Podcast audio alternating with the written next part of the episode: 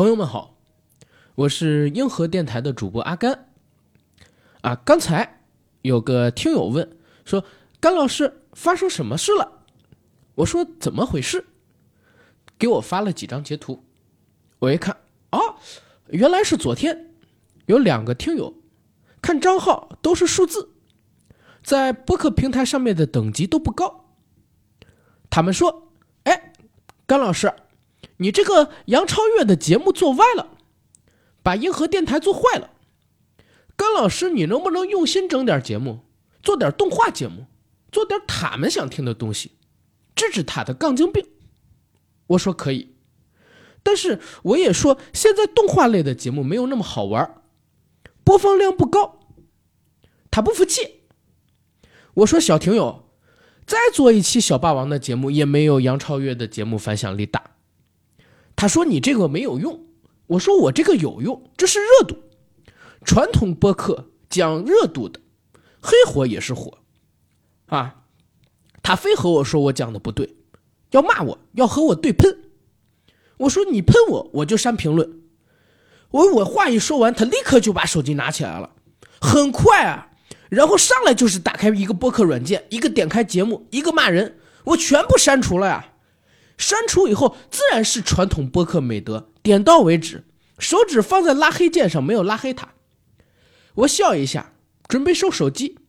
由这时间，哎，传统播客圈的对喷已经点到为止了，他已经输了。如果这手指按下去，一下他就被拉黑了，他也没办法再评论。我放在手机上，手没有拉黑他，他也承认他不知道我的手放在拉黑键上，他承认骂不到我，我赢了。我收手机的时间啊，我不聊了。他突然就是对我杨超越的节目一个骂人，我大意了啊哈，我大意了，没有删。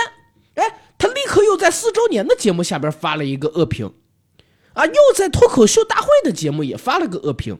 两分钟以后啊，我当时流眼泪了，捂着手机我说停停，我说小伙子你不讲武德。他说甘老师对不起，他不懂规矩。他说他是乱骂的。没咋听过播客，不懂规矩，可他可不是乱骂的呀。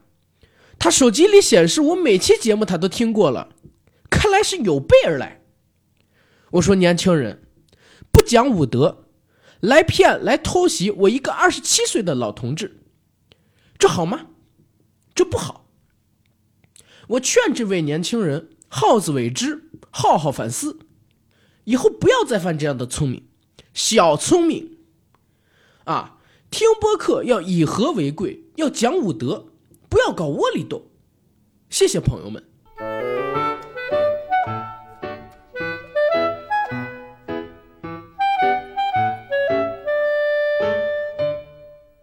Hello，大家好，欢迎收听我们这一期的硬核电台，我是代班主持人小新。哎，欢迎各位收听我们今天的节目，然后小白跟大家打声招呼吧。还可以耶。有一点可爱的，像吗？不像，但是有一点可爱。哎呀，行行行行行行行。Hello，大家好，欢迎收听我们这期的硬核电台，我是主播阿甘。大家好，我是飞鱼。哎，非常高兴可以在空中和大家见面。然后，大家刚才在我们节目简单的开场当中听到了一个非常好听的声音，这个声音呢就是来自阿甘扮演的野原新之助，声音被 小姐姐说有点可爱，是吧？哎，好久好久没被人说了。真的好久没被人说“可爱”这个词儿了，容允许我就稍微的笑一下，啊，然后大家其实听到另外一个声音呢，是来自于我们今天的主播飞鱼。飞鱼介绍一下自己。大家好，很高兴来参加硬核电台的录制，我叫飞鱼，然后我是一个二维动画师，今天跟大家一起来聊蜡笔小新。今天来跟大家一起聊蜡笔小新。哎呦我的妈呀，这个动画片很多人都不相信我会做这种节目，你知道吗？为什么呢？你看上去是那种没有童年的人吗？我看上去很有童年，但是对呀，好像我吧，就是这个人比较高冷，在大家的印象当中有吗？没有，反正我从听众一路听过来，我没有觉得你是一个高冷的人。那你觉得我是个什么人？一点一点男神的特质都没有吗？那也没有，确实没有什么男神的特质，就是一个，就是一个活泼接地气的。好了，好了，好了，好了，好了，好了。刚才大家听到了一个非常。美妙动听的声音啊，是来自于今天我们的新嘉宾飞鱼同学，掌声鼓励。飞鱼同学呢，是我们硬核电台，然后开启了主播招募之后来报名的小同志之一对，啊。然后陆陆续续，大家也可能会在最近这一个月里边听到很多不同的声音。通过我们刚才这个非常繁乱复杂的开场，什么甘保国呀，还有我学蜡笔小新的声音，大家其实也应该知道。我们今天呢会聊一聊童年的动漫神作《蜡笔小新》。提到蜡笔小新，大家一定会想到很多标志性的东西，比如说小白小白，比如说大象大象。如果大家有关注，大概两千年代初还有两千一零年代初左右的互联网，那个时候经常会有一个所谓的一定会被爸妈禁播的动画片排行榜，上面呢排名第一的。其实往往就是《蜡笔小新》这个动画片儿，和什么《喜羊羊》《灰太狼》《熊出没》比起来，哇，简直就是一个肮脏、低陋、无耻的，而且带着很多黄色色彩的这么一个动画片儿。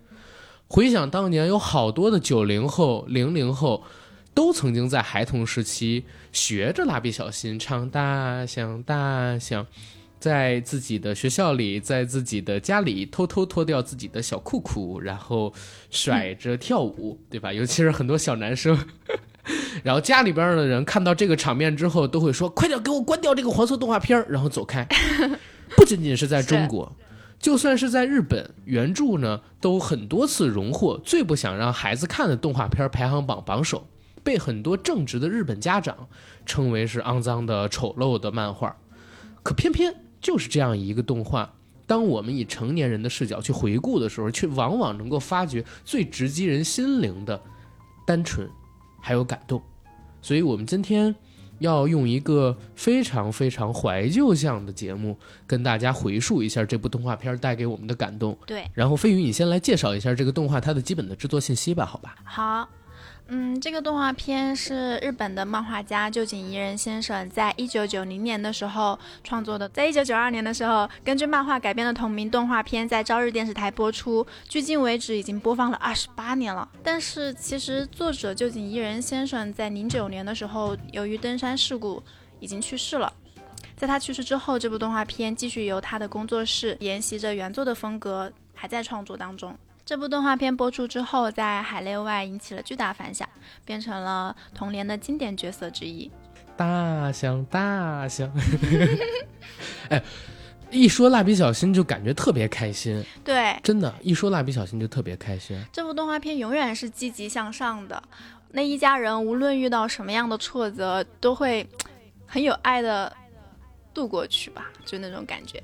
没错儿，然后蜡笔小新，我再说一个剧情简介啊。嗯，小新是一个年仅五岁、正在上幼儿园的小男孩儿，虽然年纪不大，但是他内心呢却很早熟，尤其喜欢向美女姐姐们去搭讪。最初，小新和父亲广志还有母亲美伢组成一个三人家族。蜡笔小新的故事呢，就是由这个三人家族的家庭生活，还有小新在学校里面遇到的学生生活而展开的。随后，在这个三人家族里边呢，又添加了流浪狗小白，日子平凡琐碎，却不乏温馨和感动。接下来，随着故事的展开，又加入了新的成员妹妹野原向日葵。截止到目前，其实我就在节目录制的前两天吧，看了一下《蜡笔小新》一共有多少集的动画，已经超过一千六百集了。我的妈，好吓人啊！现在可以在 B 站上面随便看对，但是我只看过几十集。哦，因为你是在电视上看的吗？对对，最早看到蜡笔小新可能是三四年级、四五年级，在暑假的时候，电视台正在播，我就看了。因为蜡笔小新这个动画片是没头没尾的，哪怕你看到的是九二年制作的第一集，你也可以当成是二零二零年制作的现在的最新一集，对，因为它中间人设基本上没有变化，故事也没怎么推进，最多就是加了一个妹妹，对，对吧？是的，这个动画片儿，你你你隔二十年你再去看，会发现，哎，好像跟前边的剧情没有任何的，就是跳跃，衔接的非常顺畅，它没有头也没有尾，所以我根本不记得自己看了多少集。这应该是属于一种类别的动画片吧，就是它不是以讲述事件为主的，嗯它反而是以角色为主的，对，所以不在乎发生了些什么，只想看看他们的日常。没错儿，所以我把这种动漫嗯，单独起了个名字，我自己起的啊，嗯当然可能也不太正经，不过我自己这么称呼，叫它家庭肥皂漫。可以可以，日本家庭肥皂漫，像这样的动画片，其实我还把《樱桃小丸子》甚至是哆啦 A 梦都给放到里面去了。虽然它们有不同的元素，但大致你都可以把它当成是这种肥皂漫。对，都是单独可以拎出来一集去看的。而且永远不用担心，你中间缺了几集之后，你发现剧情衔接不上了，顶多就会发现多了一个不认识的角色，但是也不影响你继续观看这个集的剧情，独立成章嘛。对。然后每次看蜡笔小新的时候，真的都特别开心。为了做这期节目，然后我特地又把蜡笔小新翻出的重看了一下，哦，我发现还是能看下去，而且依旧能看得特别开心，就是因为蜡笔小新这部动画里边所有的角色，其实都非常让你感觉到舒服。嗯。你长大了，但是这部动画片里边的角色还像你小的时候看到的那个样子，他们没有长大，他们没有变老，他们性格上没有变化，他们永远在当时那个时代等着你。你什么时候想回顾过去，就可以通过这部动画片感受一下这个。突然有点感动，什么鬼？就你大胆往前走，回头他永远在那里等着你。对呀，他永远在那儿等着你。但是视角真的会不一样。小学的时候看这部动画片，看到的只是肤浅的笑料和粗俗，但是很有意思的举动。但我十几岁的时候看这部动画片，觉得就是单纯的快乐。然后到二十多岁看这个动画片，经常是眼含热泪，一边哭一边笑。你是什么时候接触到蜡笔小新的？我。小学的时候，幼稚园的时候，他就已经在电视上播出了嘛。然后那个时候，其实就已经给我身边的同学呀，还有朋友带来了不小的影响。当时我们班上就有一个男生，特别喜欢在课间的时候脱下裤子跳大象舞。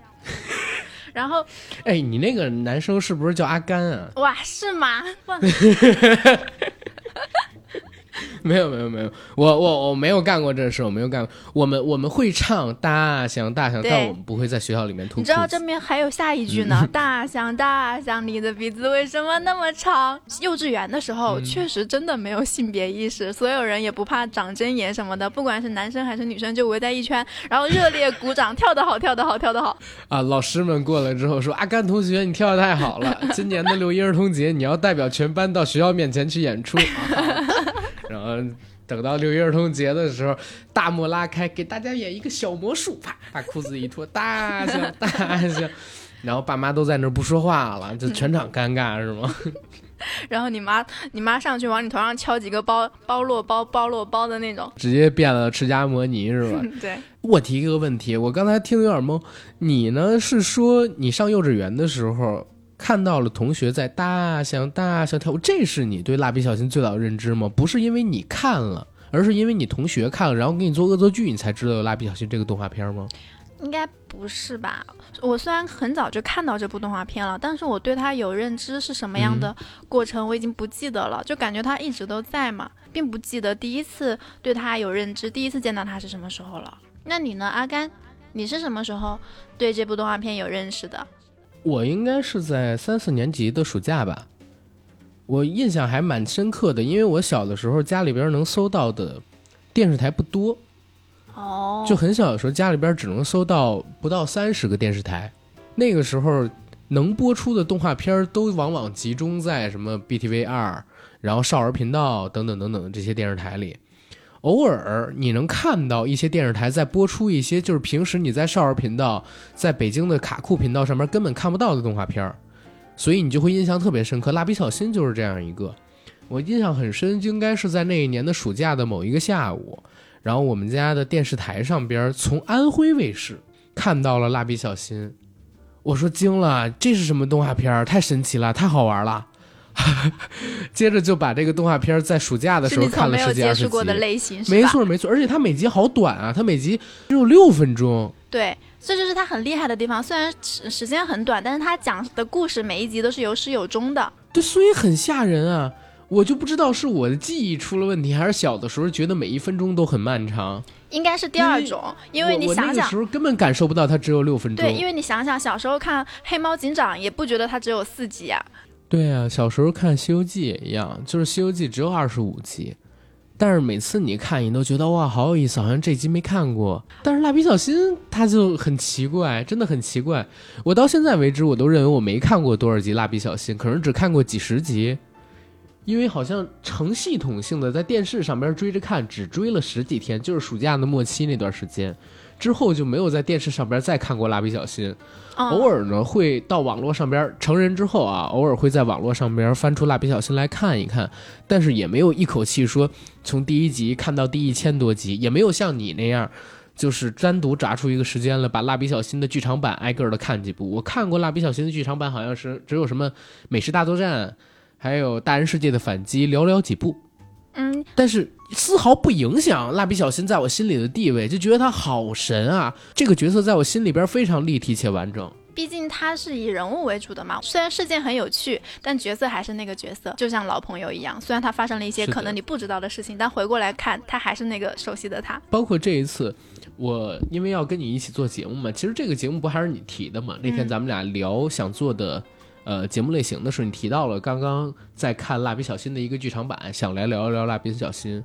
那我就在录制之前，我搜索了一些关于蜡笔小新的资料，我才知道哦，原来蜡笔小新是三十年前就已经开始制作了。嗯，然后原作者当时去世这个事儿，我跟你说，你还不知道呢。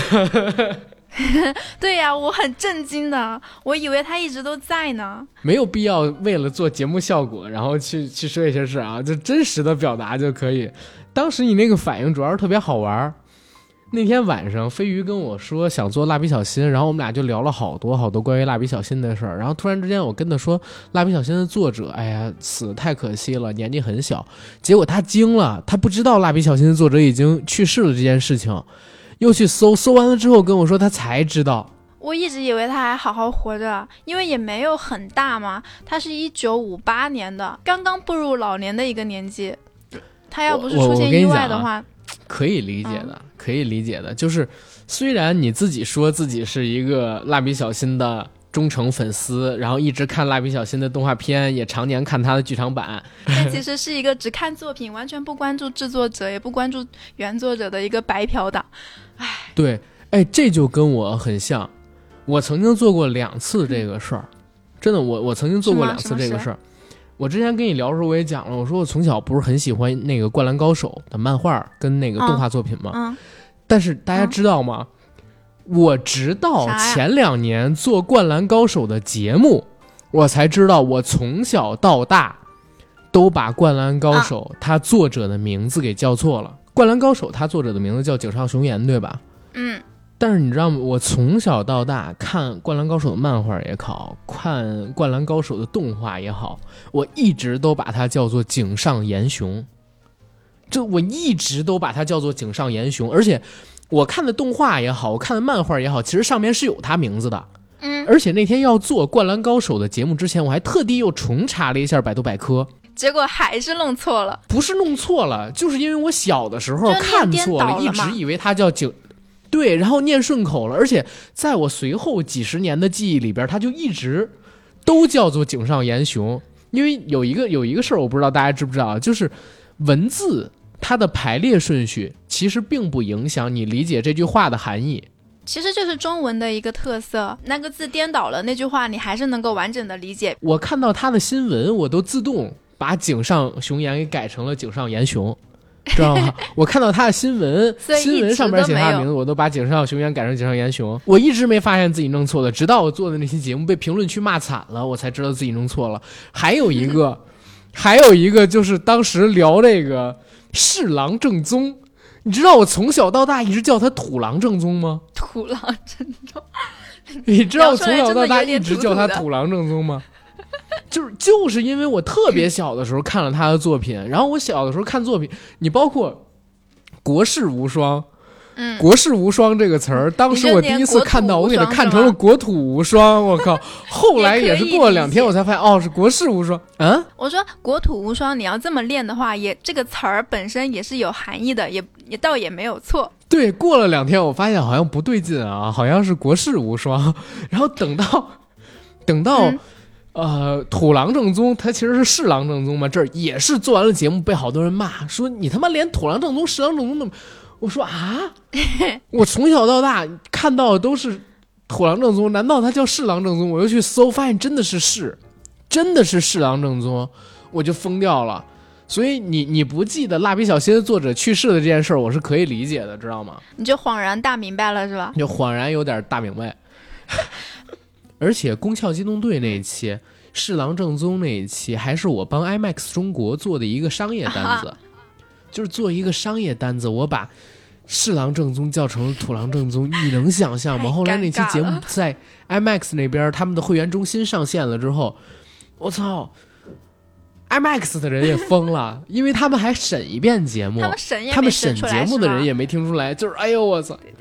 没有，他们审的人是一个女孩儿，那女孩儿根本就不看动画片，根本就不看宫壳，我一一下一下就懵逼了，没办法，所以蜡笔小新这个事儿，哎呀，easy easy，放轻松，不要把这个记在心上。当然，我们很惋惜他作者那么早就去世了，但是记错他的名字或者说不记得他去世这个事情，并不影响我们做怀念他的节目，哎？其实有一个点特别好，就是，呃，旧井宜人先生嘛，他在《蜡笔小新》这部动画片里面，其实是创造了一个自己的投射角色的，叫做吉井救人吧，好像，嗯，哎，不对，旧井宜人吉井，戴眼镜儿那个是吧？对，反正这个动画片里面有一个漫画家，其实画就是他自己嘛，经常出现在这个动画片里面，还有不小的嗯篇幅和剧情，所以也算是可以在动画片里面缅怀这部有趣的作者吧。肯定是有投射的呀，因为他作为一个漫画家，然后创作出这样一个有影响力的作品，而且《蜡笔小新》这个作品为什么能播三十年，就是因为它不仅仅是一个纯粹的搞笑漫，也不仅仅是一个纯粹像我说的一样肥皂漫，它在肥皂漫的一个表象下边，其实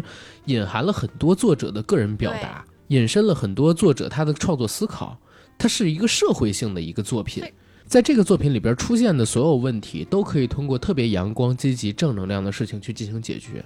这个剧里边出现的所有人，他们可能生活当中会遇到种种的问题、挫折、磨难，甚至是他人对他的苛责，还有嘲讽，但是丝毫不影响他们的快乐，包括他们会用快乐、向上的、积极的心情去解决周边遇到的一切事情。这里边所有出现的人物都是开心的。然后你看蜡笔小新的时候，你也不会因为他们生活中遇到的那些挫折而感受到痛苦。反而会因为他们那种积极阳光的心态影响自己，让自己也快乐起来。所以这是一定有非常强的作者表达才能做到的一个事情。我自己回看《蜡笔小新》这个动画的时候，我觉得作者实在是太强了，对他能在三十年前的时候创作出这样一个作品。对，他不局限于当时的那个社会背景，哪怕时代变了，人所遇到的问题还是那些问题，嗯，心态还是会得到好的指引。看这部动画片的时候，会觉得得到了力量。每集只有六七分钟的动画片儿，其实它浓缩了很多普通人一辈子的喜怒哀乐。说到这个地方，我很想练一段。上一期在做杨超越节目的时候，不是有做这一期的预告吗？然后下面有一个听众的留言，我觉得特别棒，我很想练一下。是一个叫严小莫的听众，然后他说：“蜡笔小新可聊的可太多了。作为二十年的资深粉丝，他觉得除了常规性的一些东西以外，还有一些很有意思的点，比如说史上最好的父亲和几乎完美的丈夫演员广志。”美伢三姐妹的原生家庭造就的三个完全不同性格的女性，春日部防卫队里面的每个孩子的优缺点，还有假设他们长大之后又会迎来怎么样的成人世界。小爱这个人物也是具有催化剂一样的效果，还有四个孩子的母亲，简直就是日版的象牙山 F 四，性格特点极其吻合。这部剧如同是一篇相当牛逼的社会人物关系网，所涉猎的人物多达三四十个，小新就是所有的节点的中心。同样，这部剧也为普及了日本社会规律和逻辑道德，是典型意义上的成人动漫。在琐碎的家庭生活中，在步履维艰的职场里，在人生迷惘的痛苦中沉沦挣扎救赎。哎，这个评论写的太好了，我当时也是第一时间就看到了这篇评论，而且他这个评论其实我觉得还可以再引申一下。嗯，为什么说可以再引申一下？因为我最近不是看这个蜡笔小新准备做节目嘛，我就看了一下它的制作周期，然后它诞生的时间，我发现这个作品其实诞生的时间也很有意思。它漫画出品的那个时间正好是在日本经济泡沫破裂的初期，嗯就是整个日本当时是一个非常非常灰暗，然后大家的情绪非常低落的时候，这个漫画出现的。它的作者旧井伊人老师肯定是有着，或者在我看来，他会有着为整个国家的民族打气这样一个心态为基准做了这样一个作品。那整个八十年代的时候，大家知道是整个日本的黄金时期，泡沫经济，对吧？大家手里边都有钱，打个车都一万日元起步。但是那个时候大家都不在乎，纸醉金迷，诞生出了非常灿烂的流行文化。包括我，就最近这段时间，不是去看了。呃，北影节嘛，北影节上边我又看了一下阿基拉的 4K 版，在 IMAX 影厅看的。当时我就想，为什么在八十年代的时候能做出阿基拉这种动画片，而且不止一部那种大型的机甲的赛博朋克的很多动画片，你现在看起来几乎就是以烧钱的形式去做的。其实也跟当时的泡沫经济有关系啊。只有在泡沫经济那个年代，大家手里都那么有钱，号称一个东京市的房价能买下了整个美国的那个时代里边，大家才敢烧那么多钱去手绘。做这样大量工程的一个动画片，那个时候中国其实很多的动画是接日本那边的外包的，那个时候价格给的很高。那个时候的中国接外包的动画人，光是做动画就可以有车有房娶媳妇了，就还赚的很多。没错，当时我们还聊过，就是一这个节目叫做《中国动画伤心往事》，当时我们曾经聊到过上美厂在八十年代左右遇到的一些问题。八十年代市场化开始了。改革开放开始了，然后大量的外包工作到了上美厂，有来自于迪士尼的，很多美国的，然后也有来自于日本的。中国上美厂的画师发现，自己在上美厂里边一个月辛辛苦苦作画，才只能赚一二百块钱人民币，但是可能帮迪士尼或者帮日本做一些动画，做一些所谓的外包动画工作，一个月最多的可以赚到几千美金，所以当时造成了大批量的人。没错，从上美厂离职，然后跑到深圳去，甚至有很多人直接就出国了。大家知道，上个世纪九十年代的时候，美国曾经做过一部动画电影叫《花木兰》，《花木兰》的制作班底里边其实有很多就是从上美厂过去的。那个时候的中国画师，因为改革开放之后大批量的资本涌入，其实有一个特别大的人才流失，包括还有很多人甚至都转行了，去下海经商了。当年宫崎骏知道这个事儿的时候，还曾经对。中国的动画事业，包括中国动画的工作人员，他们这个行业的从业人员，发表过一个特别忧心忡忡，甚至是带点鄙夷跟气愤的言论，说小的时候，包括他一直以为上美厂能做出最好的动画片，但是当他看到上美厂的人，包括中国动画的制作者，在遇到这样的问题之后，他都不想再和这些人有接触了。然后也不想再来中国了，这是当时宫崎骏，呃，可能原意跟这个有点区别，但是可能原话跟这个有点区别，但原意是差不多的。这个大家可以自己去搜啊。宫崎骏曾经发表过这样的言论。美国我们不提，我们说日本，日本在八十年代经济到达一个特别高峰之后，紧接着就在九零年，整个经济泡沫破裂了，日本的房价砰跌下来，跌得非常非常的惨。从最高峰到九一年年初的时候，房价跌到了巅峰时期的不到两成，平均房价我指的是，出现了大量的负资产人员。什么叫负资产人员？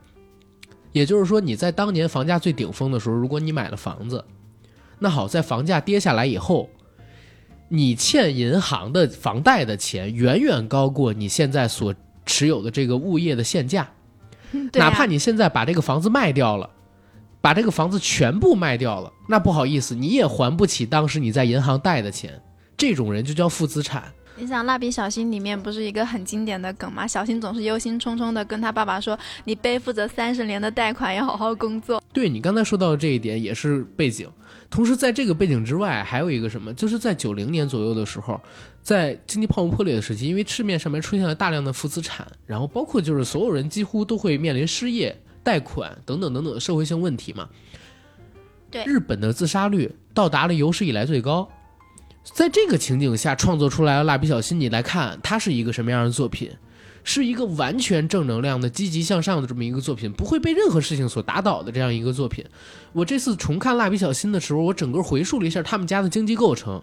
你看，美伢是二十九岁，广志呢是。比美伢大六岁，应该是三十五岁。小新是五岁。嗯，整个蜡笔小新它故事的发生时间应该是在九十年代初期，对吧？对。如果你按九十年代初期去算，也就是说小新出生左右的那个时间，或者说美伢跟广志结婚的那个时间，应该是在日本经济的巅峰期。那他们两个人买的房子，应该就是在泡沫经济时期买的。他们两个其实就是属于房子买在山顶上，然后房价跌下来还要背几十年贷款的那部分人，没错吧？对，而且两个人呢还从泡沫经济的那个时代里边走过来，找工作很容易，上班很容易，然后买物业很容易，买车很容易，变成了哦，我要精打细算。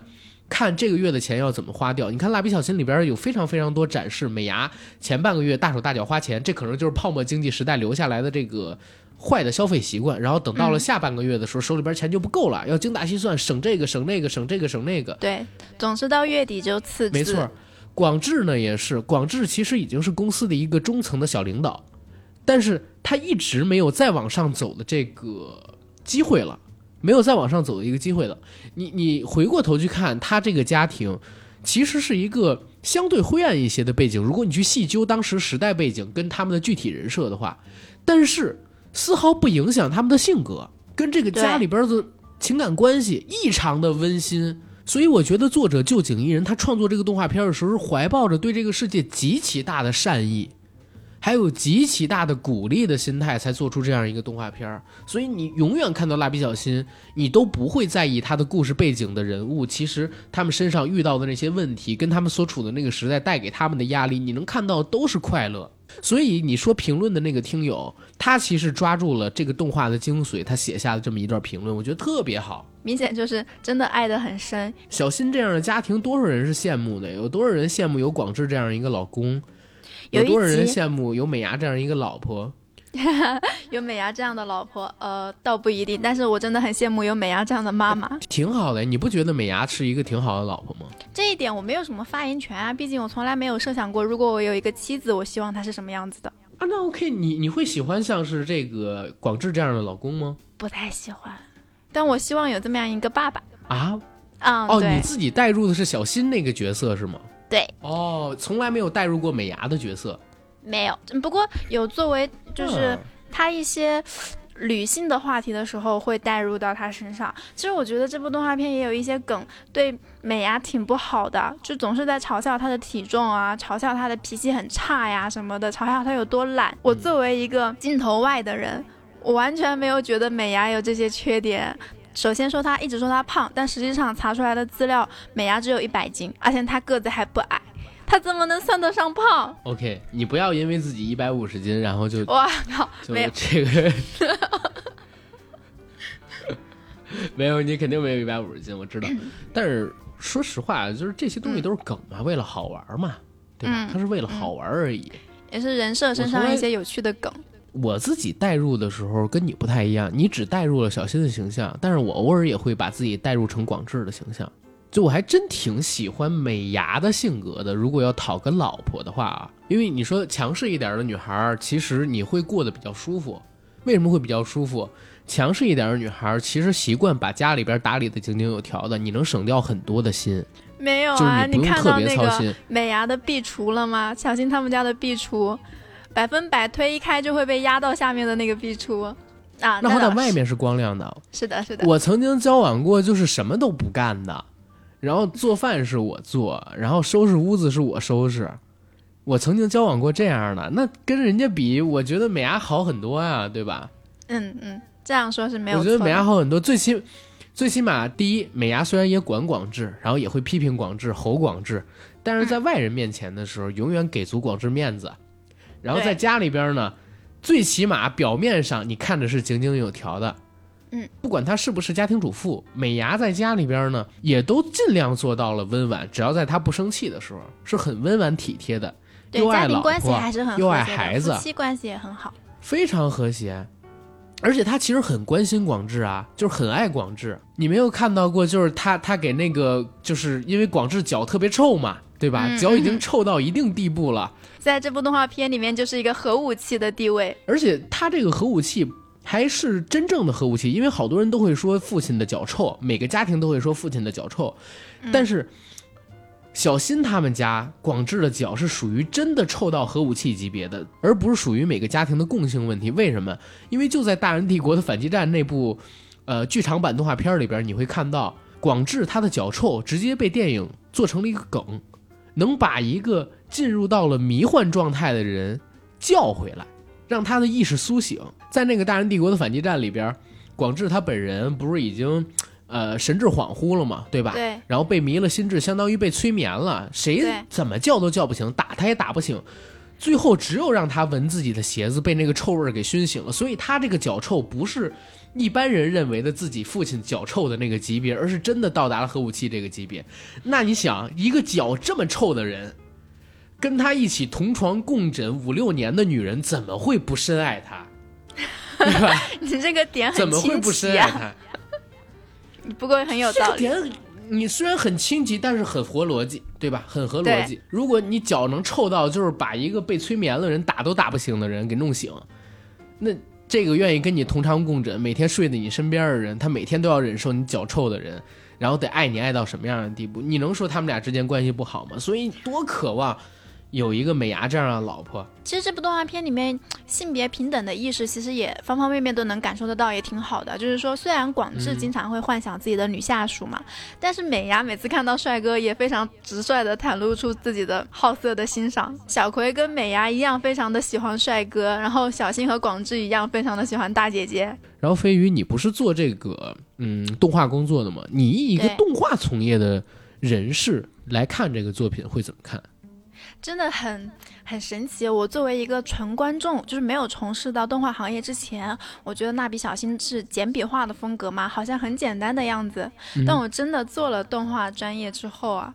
我才发现，他动作之流畅，角度切换之专业，水准很高。就是你看这个动画片的时候，虽然他的画风是那种儿童简笔式的画风，但他动作非常流畅，而且他有一些转场是二维很少涉及到的。比如说，他经常有一些镜头是围着人物三百六十度旋转的那种，一般这种镜头在二维制作的时候是会尽量避免的。我这个正好想问一嘴。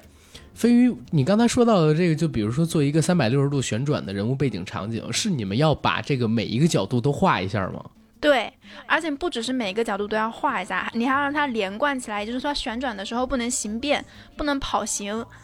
啊，所以我就觉得非常厉害。在虽然说他画风是简笔画式的，但他作画非常稳定，非常流畅。而且不知道你有没有注意到，他不是分了好几季嘛？每一季的画风都不一样。对，但是神是一样的。对，神是一样的，都是那种儿童简笔画式的风格。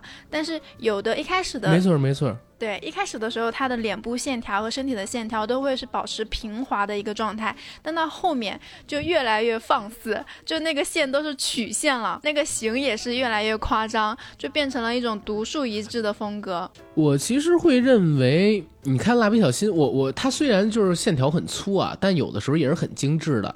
你在看他远景的时候，其实很精致，他只是人物的线条比较粗。对。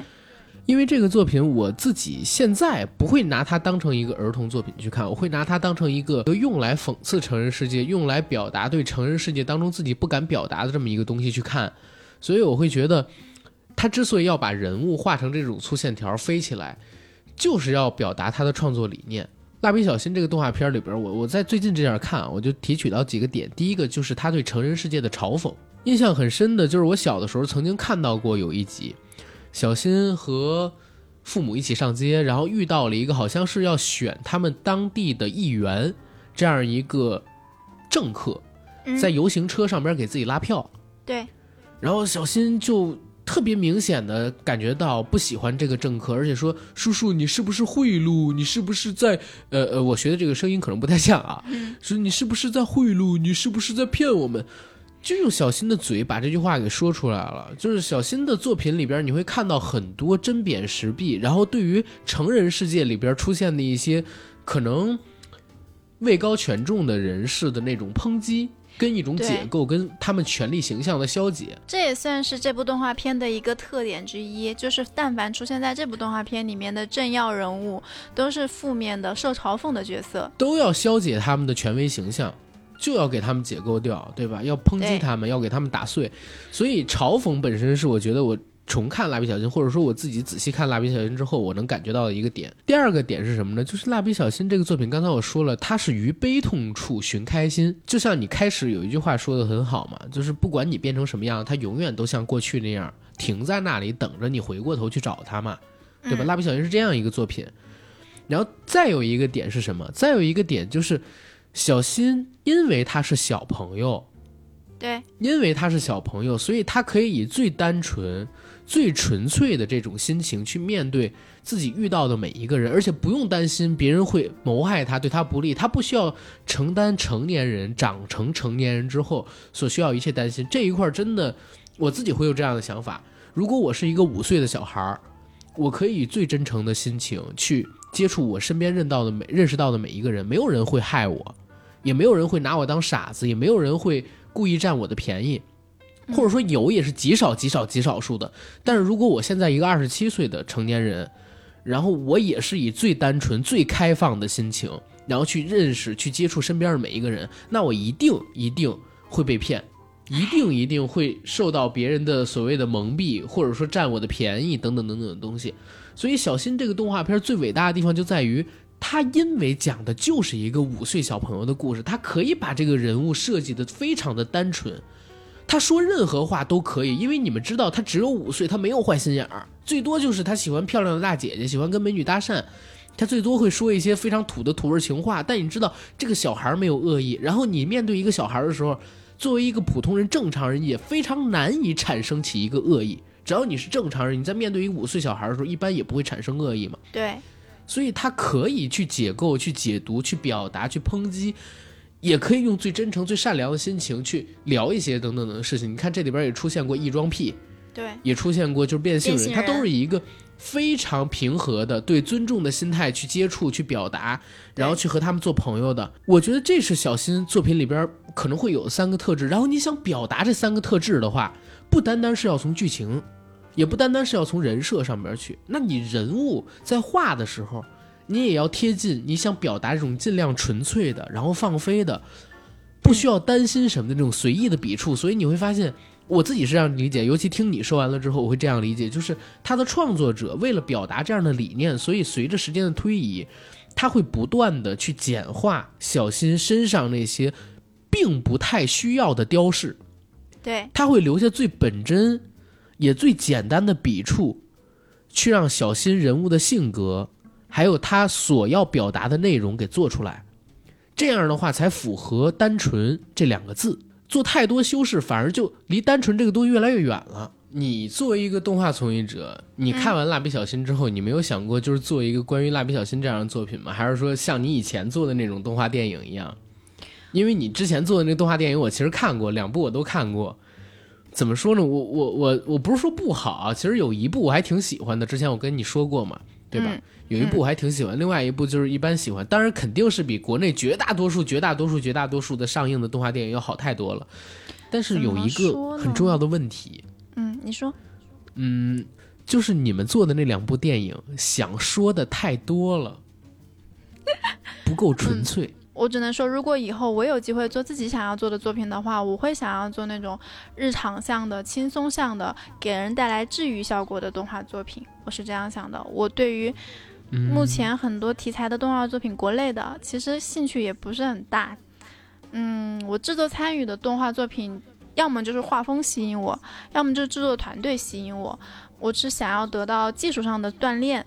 才会去参与。其实我问的不是这个问题，我是说你们想的太多了，是想问，嗯，你有没有觉得就是目前国内缺少这种，比如说蜡笔小新，他就想单纯嘛，他就做一个单纯的东西就行了，可能概念是先行的，但是国内的很多动画，他想表达太多了，然后能力又不足，出来的东西就很四不像。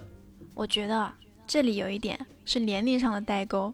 因为你可能觉得我们现在没有类似蜡笔小新这么这么经典的作品，但确实是有一些单纯在表达快乐、在表达日常欢乐的作品的。就比如说，这个时候我要替《熊出没》正一下名，就是因为我们一直都在鄙视《喜羊羊》啊、《熊出没》啊这种儿童作品无脑嘛，然后怎样怎样。但其实大学的时候有一次，我们学校老师给我们放《熊出没》的片子，我当时忘记了为什么要放。但是很神奇啊，全班的人都看进去了，而且居然还被那个光头强这个角色而感动了。因为我们鄙视他们，所以没有认真的去了解过的他们。他们其实是是有好好做的。现在看《熊出没》和《喜羊羊》这一批小孩，他们长大了之后，说不定在他们眼里，《喜羊羊》和《熊出没》是他们心里的童年回忆呢。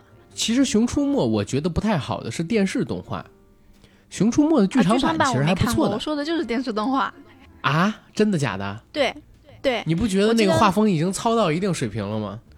画风是很糙，但小孩子不会在意画风糙不糙，他只要能看进去，他会他就会乐在其中嘛。光头强这个角色感动到了吗？其实也是因为他塑造的这个角色还比较真实，在一部分情况下，他那集好像讲的是光头强失去了工作，然后呢又不想让自己的妈妈担心，在外面自己吃苦，想要赚点钱过年这个样子，就。虽然当时我还没有步入社会，但就是感受到了那种社畜的悲哀。野原投强的一生是吗？靠！虽然我们没有看到，但肯定也是有一些真心想要做好剧集的制作者在认真工作的，在努力的创作。嗯，明白。你的意思就是说，其实国内是有的。就是这种想要表达的作品，但是第一呢，是因为我年龄代沟的问题，我并没有认真去看，或者对他们本身就有偏见，所以说忽视，甚至是刻意忽视掉了他们的优秀或者说闪光点，这是第一个，是吧？第二一个呢，可能就是确实，我还是认为国内的动画就是跟世界一流的动画，你不管是美国还是日本，其实都有着很大的差距。你爸爸还是你爸爸？嗯，对，小象小红不是小红小象是小红象是吧？嗯，哎，你知道这个梗是什么意思吗？不知道，但是我觉得很好玩。是什么梗？上期那个杨超越那节目里边，就是小陈哥提到了一个杨超越唱的歌，叫《小红象》。哦。然后整整首歌只有四个字，就是小红小象是小红象，小象小红是小象红，小红小红小红小红小象红，小红小红小红小红小红象，就是我特地去 B 站上边搜了一下这个歌，结果发现这个歌的评论区里就写了一句话，虽然你看他满口唱的都是小红小象小红象，小象小红是小象红，但是字里行间。分明只写了五个字：“我是你爸爸。”鲁迅的那个《狂人日记》嘛，鲁迅的那《狂人日记》就是字里行间 就是通篇纸都是两个字，就是吃人。对，然后因为小红象这个歌词也是鲁迅写的嘛，因为鲁迅他自己老来得子，生了儿子之后，然后哄儿子睡觉，他就写了这个小红象的歌，所以那个视频底下解读就是谁给你唱这首歌？就代表那个人想做你爸爸，这个梗真是没点文化都渗不透。我之前因为没听过这首歌，所以我不知道。我知道了这首歌之后，就是你刚才不是说你爸爸永远是你爸爸嘛？对吧？然后我就唱了这么一首歌嘛，对吧？我我但是我也怕大家理解不了，所以我得说一下这个梗。你刚才提到的那个光头强的故事，一下就让我想起了今年，因为。今年刚才说一下，因为九零年蜡笔小新他漫画开始做出嘛，今年是漫画三十周年。然后今年呢，其实也有一个很特殊的事儿，就是在今年的时候，演员广志他的配音演员去世了，就在今年四月份的时候去世的。好可惜啊！广志的配音是最稳定的，因为美伢和小新都换了好几任声优了。呃，其实他也换过，演员广志他的声优呢叫做藤原启志。他是原初代声优，也是配的时间最久的一个声优。他一六年的时候因为得了病，然后休养，休养之后其实换掉了所谓的配音演员。但是呢，二零二零年四月十六号的时候，他事务所宣布因为癌症他去世了。去世之后，其实在网络上边就引起了一个非常大的反响。包括你刚才不是提到光头强那个故事，让我想到我说，嗯，演员头强的一生。我说这个名字不是空穴来风，因为就在今年的时候，其实有一个三分钟左右的短片在网上火了，就是在藤原启志他去世的时候，有一个三分钟左右的短片火了。那三分钟的短片在网上的名字就叫做《演员广志的一生》。然后那个演员广志的一生，实际上就是 没头没尾。广志呢，自己回忆起自己童年、少年、青年、成年。包括自己当了父亲之后所经历的一些事儿，这些事儿呢，这些事儿呢，大同小异，都是他行走在一条路上。最开始的那个场景，呃，一条路上吧，因为确实不同。最开始的时候是他坐在自己父亲的二八车的后座上边，戴着一个小帽子，头跟小新非常的像。然后那个时候父亲也是年轻的，他们两个人好像刚刚钓鱼完回来。嗯。在田埂上骑着这辆车，父子两个人好像在唱着歌。然后接下来下一个镜头呢，就是他自己拿着一个棒球棍儿，戴着一个棒球帽，含着一个冰棍儿，骑着一辆呃儿童自行车，骑在一个乡间的小路上，应该是刚刚和朋友们玩完了回家。等到下一个镜头呢，就是他穿着日本国中生那种黑色的国中学服，旁边呢跟着应该是自己有好感的同学，女同学或者是他的初恋，两个人各自推着一辆自行车，然后走在一个乡间小路上。嗯，再之后呢，就是在一个下雪的日子，同样穿着这件衣服的演员广志，同样推着这辆车，但是只有他自己一个人。在这条路上行进着，应该是他失恋了，或者说他跟那个女生分手了。再到下一个镜头，就不是在乡间小路上边行走了，是很年轻的广志，那个时候头发还很茂密，而且眉毛那个时候你看还很清楚。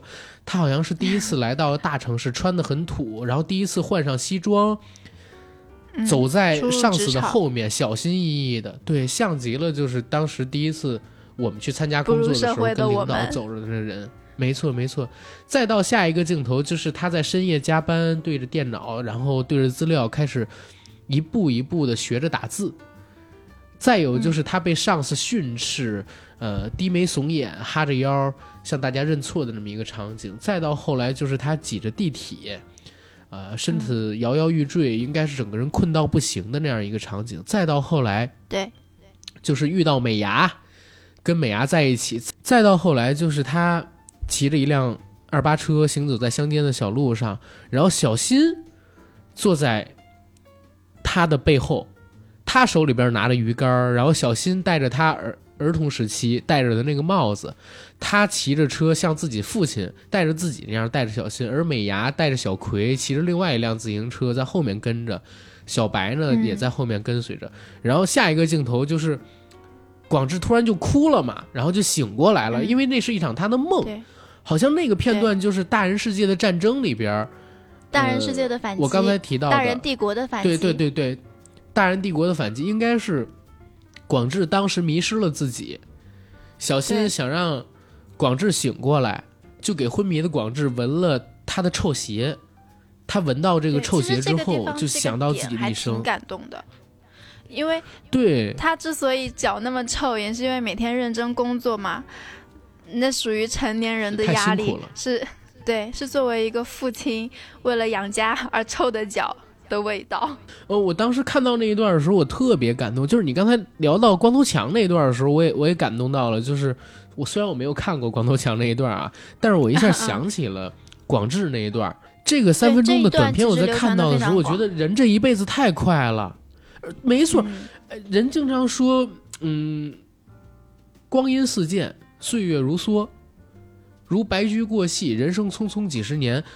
中国这古话虽然这么说，但是其实你很少能看到作品只用几个镜头，然后就给你展现出一个男人的一生，或者说一个人的一生吧，不能只是这么说啊。对。但是就这三分钟的一个动画片，它其实给你展示的就是一个人在走路。一个人在向前走的这么一个过程当中，但是镜头每一转，你就会发现，第一特别自然。随着时间的推移，他变得年纪越来越大，然后人这辈子能经历到的事儿都在这，而且最后形成了一个特别完整的闭环。从他小的时候坐在自行车后座上边，然后听爸爸唱着歌，爸爸手里拿着鱼竿，然后他看着父亲宽厚的肩膀，再到后来，我还记得那个场景，就是他临醒过来的那个场景是什么？临醒过来的那个场景是，他眼前又看到了爸爸的身影，看到了爸爸的后背。嗯，但是其实他看到的不是爸爸的后背，是小新看到自己的后背。原来他在骑车带着小新，然后下一个镜头就是广志开始痛哭嘛。然后其实你也不知道这个时候他在哭什么，就是当时我我因为我没有看过那个，当时我没有看《大人世界的反击》，我不知道他是在哭什么。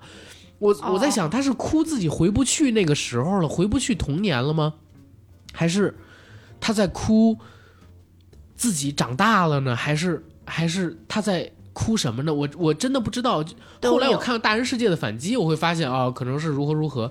但是其实如果没有《大人世界的反击》，你能联想到的东西会更多。就是如果能选，谁他妈愿意长大？谁愿意他妈的当大人啊？对吧？谁他妈愿意跑到社会上边当孙子呀？对吧？谁要想当一个负起责任的父亲，而不是做一个无忧无虑可以依靠自己爸爸的孩子？就是有家长可以靠，然后每天无忧无虑的，我吃喝玩，哪怕去上学，作业是做得完的，你知道吧？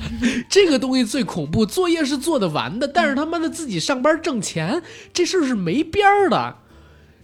如果如果有的选，谁他妈愿意当大人啊？我操！就所以当时看到那个桥段的时候，真的我太感动了。我觉得《蜡笔小新》这个作品，它绝对不是一个简单的儿童动画片，就除了开心，它还有别的，除除了除了能让你笑，也有别的。所以这个也是非常非常想要夸的一点。蜡笔小新这部动画片，它的剧场版啊，每一部它真的是以一个电影的要求去要求自己的，不是那种流水账式的，也不是那种为了赚粉丝票房的那种。它每一部电影从结构、从剧本到逻辑都是有完有整的，是真正的按电影的规格去制作的，每一部都很棒。对对对，大大人世界的反击，当然大人世界的反击，因为最近这段时间我要做节目啊，我又看了，嗯，我也。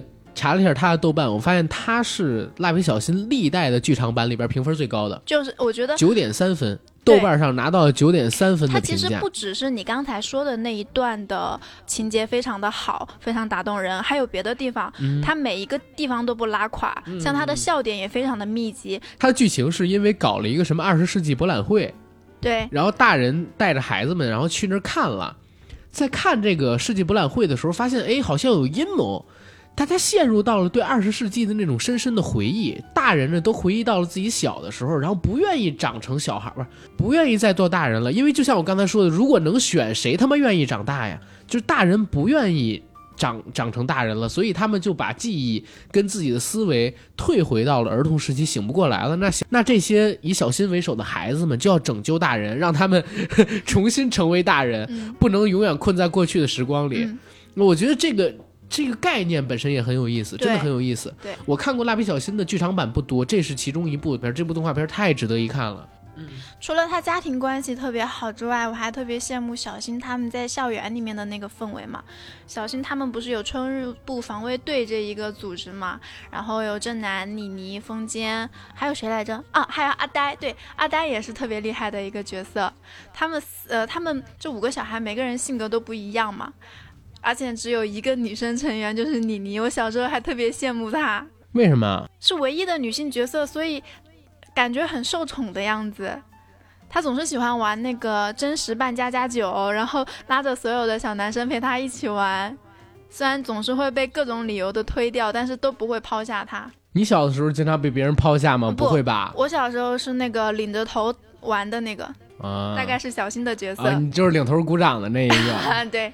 小时候看到那些锻炼器材嘛，人家正常锻炼是大人体型的器材，小孩子够不上去，我就会把它当那种杂技杂耍用的那种道具，然后做出一些不太轻易会做出的动作。然后看到我做出这些动作的时候，其他的小孩就一个一个排着队跟着做，我非常有成就感。我小的时候不是这样，我小的时候就是朋友很少。你性格这么开朗，小时候朋友怎么会少呢？因为因为我们家住的位置。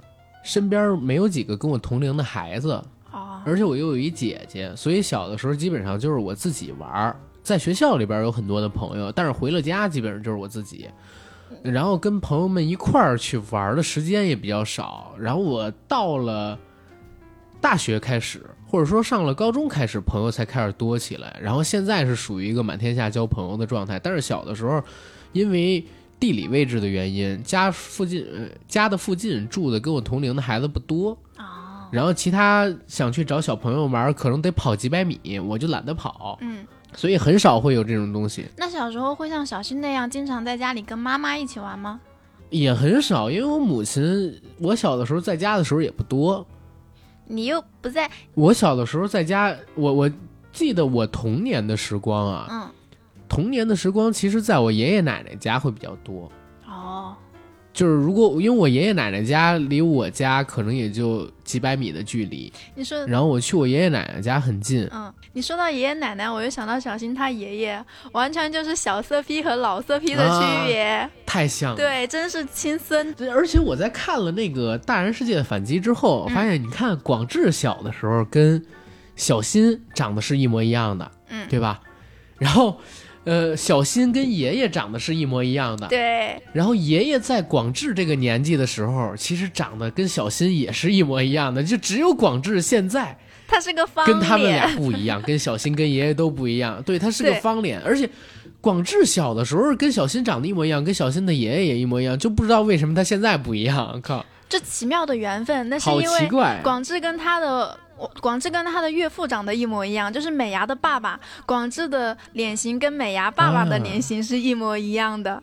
哎呦，其实这一块我还真的挺喜欢小新爷爷的。我我甚至觉得小新长大了之后千万不要成为他爷爷。虽然我喜欢他爷爷，是因为他爷爷太猥琐了，特别好玩儿。嗯。但是我不希望小新一个这么可爱的小朋友长大之后会成为这么一个猥琐的大叔。他以后怎么找老婆呀？他以后怎么在社会上立足啊？千万不要这样啊，亲爱的朋友们。那你就是替他考虑的太多了，因为另外一部剧场版里面，呃，蜡笔小新之未来新娘吧，反正就是新娘，有新娘这两个字，大家可以去搜。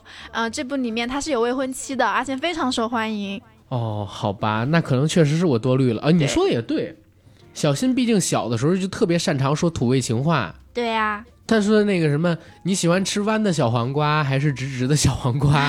还有那什么，我要一份大姐姐的爱。然后，呃，只要我一直不喝完饮料，是不是就可以永远坐在姐姐你身边？这都是小新当曾经说过的话。我靠，还有一个角色，最早的土味情话，我发现。对对对，还有一个角色，最这这整部动画片里面最早拜倒在小新的。什么黄色短裤之下的叫小爱，是他们幼稚园后来转过来的一个女同学。短裤之下，黄色短裤之下就赢了，我靠！还是一个名媛，是一个很有钱家里的大小姐，家里很有钱的大小姐，红色头发，长得很好看的。然后一来之后就，但是小小新最后的未婚妻不是她是吧？嗯，剧场版里面的反正不是。不过剧场版里面他的未婚妻也是他们那个日本最大财团的独女啊，是不是很厉害？我 完了，我靠！我自己不是真的，咱俩要录节目之前你还记得吗？我说我从小到大都觉得自己特别像蜡笔小新，或者觉得蜡笔小新特别像我啊，我现在丝毫不觉得像了，你知道吗？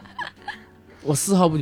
我前两天在朋友圈里我还转发了一首歌，叫《富婆之歌》，就是我渴望自己能找个富婆，然后我还我还我还有脸说抽自己嘴，我还有脸说蜡笔小新像我，我靠！乏味的生活，工地里搬砖的我，突然有个富婆，她竟然联系了我，声音很 甜美，照片看着也不错，年龄六十多，爱情来了。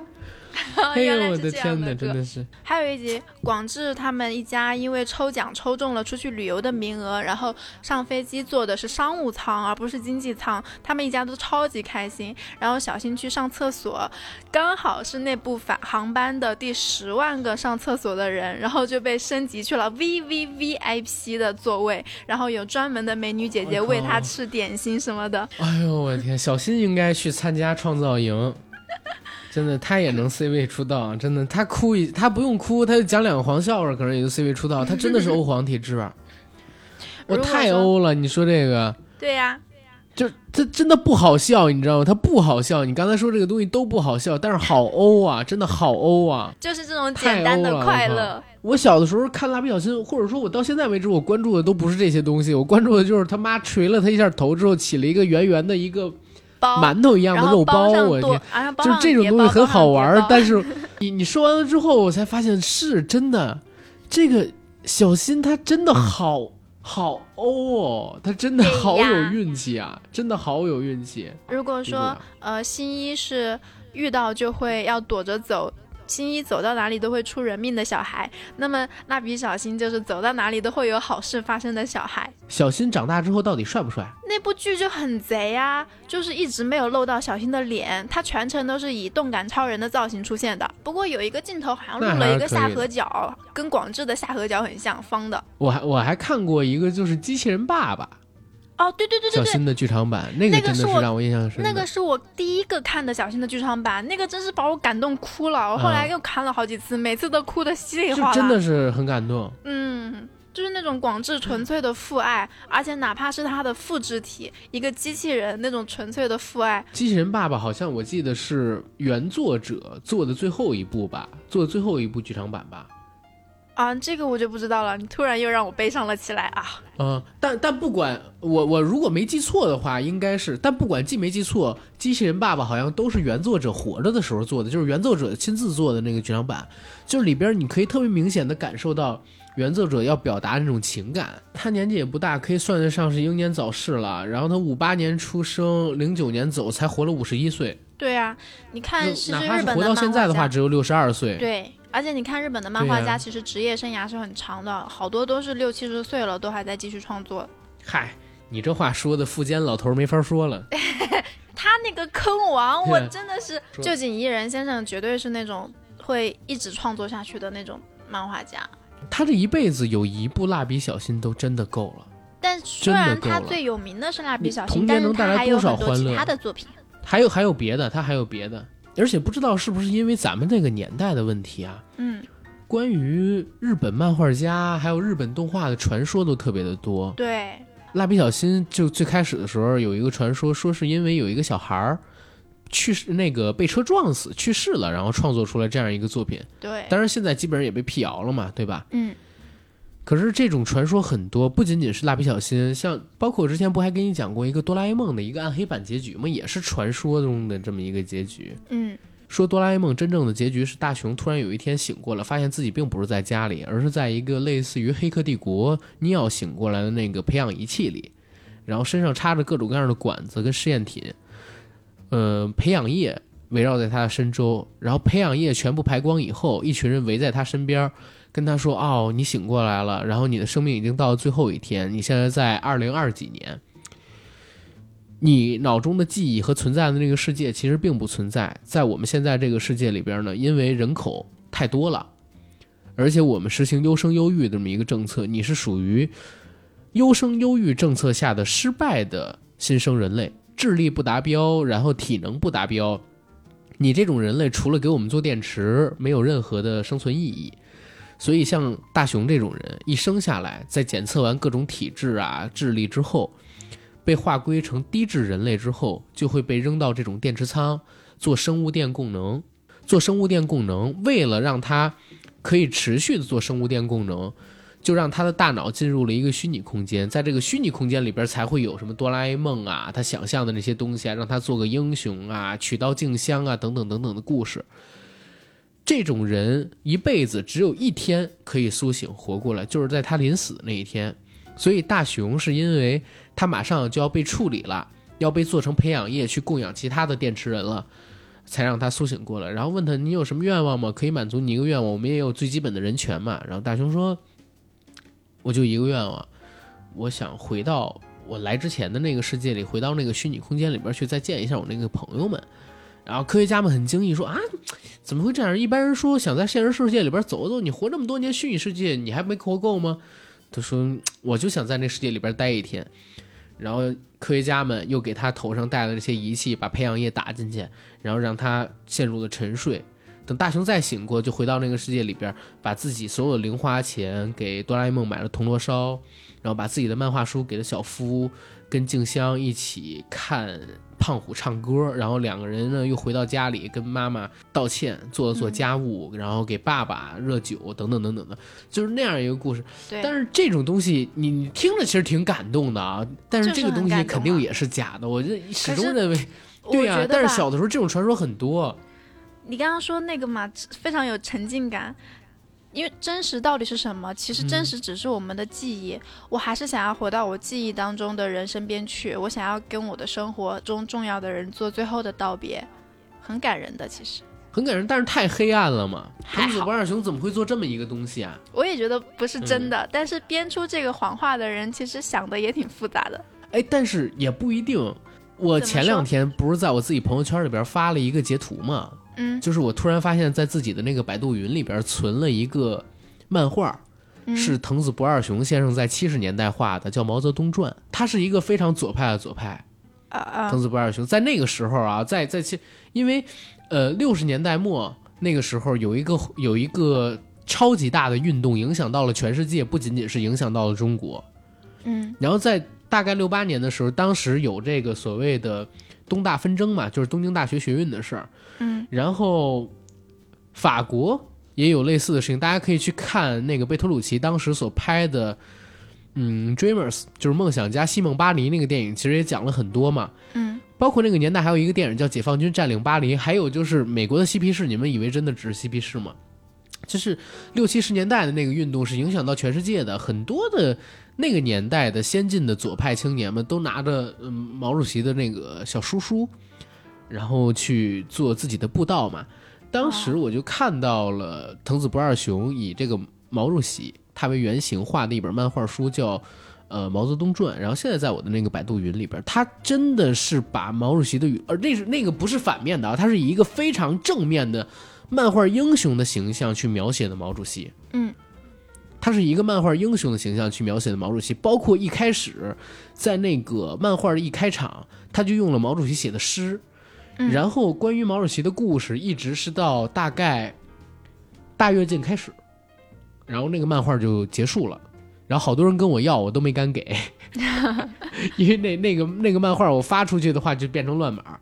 只能在自己那个手机里看，或者说截图凑合能发一下。包括那天我截图发朋友圈都不太好发。然后你当你看到，呃，藤子不二雄他是一个这样曾经激进的左派的时候，那你也有可能会想象说，他对于资本主义世界里边对人的剥削，尤其对呃底层无产阶级人士，或者说相比于精英阶层而言稍低一阶的这种人士，是剥削非常严重的。他为了控诉这种剥削，然后做出这么一个结尾，当然只是猜测啊，我还是不相信啊，我还是不相信我觉得不会，这个呃哆啦 A 梦的结尾是这样的。我觉得不会，因为哪怕他个人有这样左派的倾向，然后有这样的悲观现实主义的倾向，但是一个作者他做了一个这么这么长嗯篇的温暖的作品。他对他的作品肯定是有感情的，嗯他也不忍心给自己的作品定下这么一个暗黑的基调，我是这么觉得的。哎，所以所以这个咱就不多说嘛，咱还是说到蜡笔小新。嗯，不管怎么样，像蜡笔小新、哆啦 A 梦这样的作品，都是纯粹的欢乐向，给我们童年带来的都是快乐跟感动。对，治愈向。而且是最纯粹的快乐跟感动。是我特别喜欢，就是你刚才开始的时候说的那句话，无论你长大了、变老了、嗯，谈恋爱了、分手了、上班了、被辞退了，经历了什么事儿都一样。当你回过头去，你会发现，嗯，蜡笔小新还在那儿，他还是没有长大，然后一脸的粗眉毛，斜拔子猪腰子脸，对对对，留个小平头，然后再讲着黄笑话。广志跟美伢也在那儿陪着他，然后只不过就是从三个人吃三人份儿的大胃王拉面，然后撑得走不动道儿，变成了四个人吃四人份儿的大胃王拉面，对，还有一条小狗在吃那个狗版的大胃王拉面，五个人，呃，五五只。五只撑的走不了路，等着回家。你会发现他们永远都没变，就在那儿等着你。他们就像你永远回不去，但却真正存在过、永远活在你记忆里的那个童年。对，而且无论你在生活中遇到什么样的挫折，它都可以让你重新回想起、体会到生活平凡的那种温馨和幸福。所以呀、就是这个动画片《蜡笔小新》，其实我觉得我们虽然聊的不够好，但是真的很真诚的在表达我们对这部动画的喜欢。嗯所以听到我们这期节目的听众朋友们，有时间去看一看《蜡笔小新》这个泡沫番，对吧？如果有更多的时间，欢迎去看我们刚才提到的几部剧场版，尤其是《大人世界的反击》这一部，真的实在是太好看了。对，我的最爱。我提炼出来的那句话就是：如果能不长大，谁他妈愿意当大人啊？如果有的选，谁他妈愿意当大人啊？这这句话实在是太掷地有声了，或者说他要表达的那个概念实在是太掷地有声了，真的推荐大家去看。然后再之后，其实我觉得我们今天的节目可以到这儿了。如，果蜡笔小新还有什么想要聊的，那就是他很喜欢我们硬核电台，然后我们的硬核电台呢，他也知道已经在全网各大播客平台同步播出，欢迎各位收听、订阅、点赞、打赏、转发我们，同时也欢迎在微博和微信平台搜索“硬核班长”，关注我们的媒体账号。也欢迎呢在 B 站上面关注我们的硬核班长账号，偶尔会传一些视频。也欢迎各位呢，呃，加我们的微信群，加 J A C K I E L Y G T 的群管理员儿。嗯，再有，我们现在还是在招主播，然后你人要在北京啊，人要在北京啊，就是最近真的好多找我的都不在北京，然后我也是快疯掉了，呃，都不在北京，然后你们跟我这说什么呢？真的是，这是一个，再有就是，嗯，感谢大家的支持吧。反正最近这一两个月我事情特别的多，然后更新其实说实话不太稳定啊，希望大家理解，也感谢大家的支持，谢谢大家，我是阿甘。我是飞鱼。